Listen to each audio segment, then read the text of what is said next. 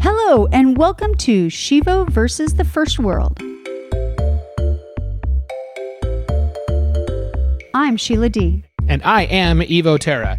You're listening to our podcast about the reverse culture shock we experience every day as American citizens returning home after three and a half years living and working overseas. On today's show, we're going to tackle the weighty topic of drinking water and our American obsession with the bottle. But before we get there, a quick word of thanks to our fantastic patrons and listeners who've been with us since, my God, 2014. And for the uninitiated, this podcast started out as a way to keep our friends and family updated on our travels around the world. Then, in our second season, we brought fellow travelers onto the show, having them share their funny experiences as they hopped around the globe. For our third season, we doubled down on the funny and flipped the script, asking comedians to tell stories of their travels. And then we threw the script completely away for the fourth season, answering questions sent in from our listeners all over the globe. And through it all, our amazing patrons have continued to support our antics on the podcast, enjoying exclusive content from us each and every week. Like the exclusive content we recorded just before this one, where we talked about recording this one, getting back on the horse and making more podcasting goodness for people just like you. We'll tell you how you can join that elite group and also hear all of our exclusive content at the end of this episode. But first, what the hell is with you, we Americans, and your, our insistence on drinking bottled water? There's a common stanza for Americans who travel abroad don't drink the water. To find out why, or even if that's a problem, we've enlisted the help of one of our good friends, Dr. Terry Simpson.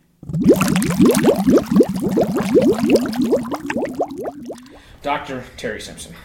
As a physician, as a medical doctor, fellow American College of Surgeons. Also a world traveler.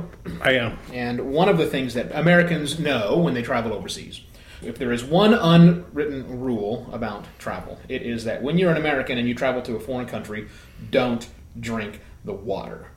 Why is that? Because water is filthy in most places in the vast majority of the places that you travel, even in the United States sometimes, water is filthy. It contains germs that can kill you. And probably the best thing that was ever done for public health was developing a clean water supply. And when we look at human lifespan, we know that about half of the adult human lifespan is responsible because of clean water, because we don't have all the bugs that are in there, the dysentery, the typhus, things that we don't even want to know about.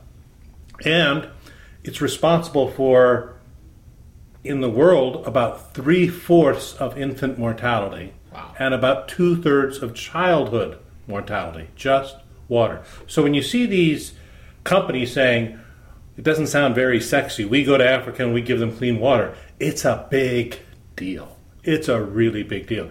And even if you go someplace where they say, and I just was, where they say, oh, the water's clean, we filter it here in our hotel, my hotel, I don't trust them. From personal experience. Personal experience, yeah. Yeah. Right. So it used to be that what we would do is we sort of intrinsically knew this, and so what it used to be done was they would filter water through sand. And that got rid of particulate matter, and things that you see. So when you look at your glass, you see that. But it didn't get rid of the bugs, and it wasn't until the germ theory came along, and again, theory being like, yeah, it's pretty much it's proven, where we know the germs cause disease.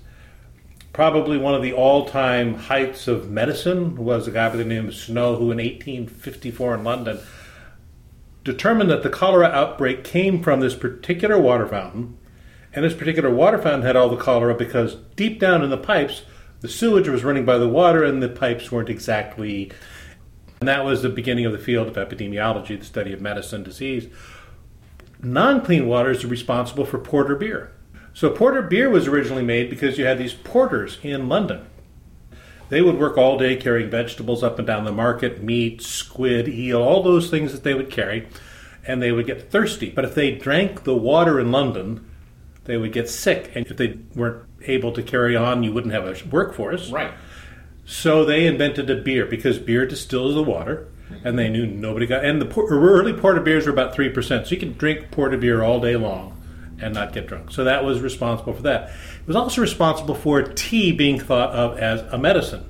Because you boil the water when you make tea, which kills all the shigella, salmonella, other all that stuff. that are in there. And there was a physician in World War II, the, one of the first diets in America, and his diet was a cure for everything. He, he got rid of all the vegetables, only fed his troops coffee and meat, hamburger. Ah. Salisbury was his name, and the Salisbury steak came after him. And so he thought that this was, vegetables were terrible to the delight of every child everywhere in the world, and my 93 year old father who hates vegetables. And bec- but because when they got vegetables, of course, they were sprayed with water. The water was mixed with the all of the filthy stuff because there was no separation of sewage and stuff. Hmm. You're in a war zone. You're just trying to you're, you're bathing, you're drinking out of the same source. But when you make coffee, you're boiling the water. Right. So those soldiers didn't get it. So clean water is pretty pretty essential. So the clean water in America, it's not just America has clean water. The streams, the lakes, the rivers, these aren't clean. No, no, and I wouldn't trust them one bit, and you shouldn't. In fact, I can tell you many, many horror stories, which I won't bore you with, of people who drank water, came to a medical facility months later with horrible GI problems, didn't realize that what they were drinking was bear poop or mm. deer poop. Right. And they thought the water was clean and sparkling, and they were up in the mountain, it was free, and it had to be great, it was wonderful, and they almost died from it, and some people have.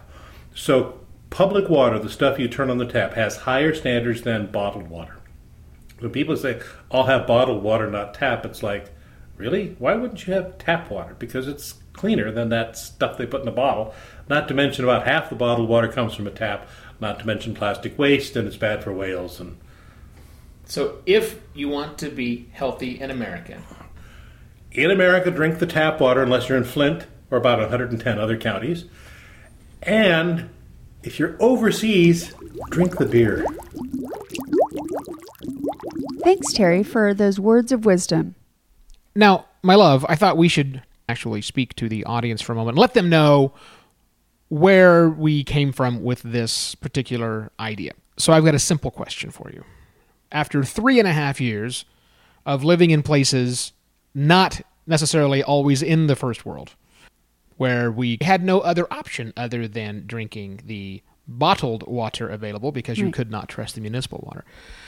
How do you feel about being back in a country where now many people make the choice to drink bottled water as opposed to the water that comes out of the tap? Is that something that you uh, embrace about first world culture because we have so many different varieties of water that's why not bottle them and choose them? Something you're embarrassed a little bit about living in the first world, or is it so problematic for you that you want to escape back to the third world because you can't handle this any longer? I'm actually really embarrassed by it. It is embarrassing, isn't it? I I'm so embarrassed. I, I it's so funny because I take water to work. What do you mean you take water to work? Explain that. Well, I take water from our tap. Like sometimes I take in my water bottle. Sure. Like I have a reusable water bottle. Yeah. I don't use plastic water bottles when I go to work out or anything like that. I use my own tap water. and yeah, you have filled that bottle with the tap. Right. And that's what you're taking in. That's not Evian. No. It's not Spring Smart. Mountain. It's not the smart waters or the dumb waters. It's that. Right. Right. That makes that makes sense. Do you think people who are seeing you carrying that bottle around with you, that plastic reusable bottle, Mm-hmm.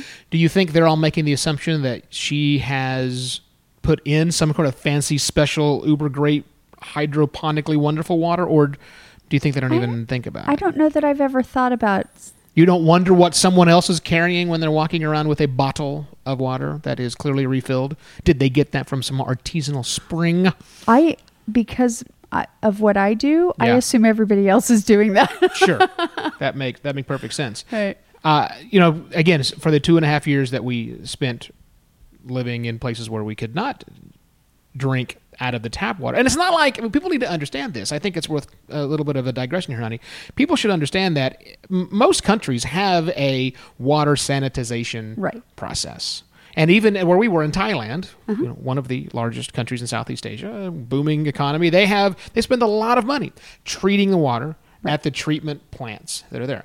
Yet no one drinks out of their tap water for a simple reason, and that is the distance between the water treatment plant and your house. It's going through pipes that were laid millennia ago. Okay, that's Right. that's pushing things a little Well- too far.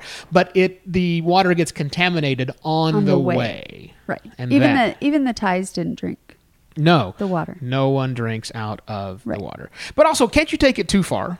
What do you mean? Well, I know plenty of people who travel overseas who will brush their teeth with bottled water, Right. who will not even take a long shower for fear that that contaminated water will somehow get in their mouth or their eyes or other mucous membranes. I'm just gonna say that before we did our long trip, Yeah. that was us too. We were We used to buy bottled water to brush our teeth. when we were overseas. Well, even just going to Mexico. Oh. Yeah. Yeah, the last time we went, I remember buying big bottles of water just for brushing our teeth. Wow. We Yeah. were those people. How far we've come. And I'm embarrassed by myself by this commentary.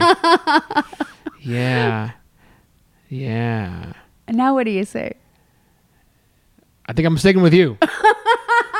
kind of embarrassed about the way you are currently acting. If you are a person who carries bottled water from Evian or some natural spring and refuses to drink out of the tap.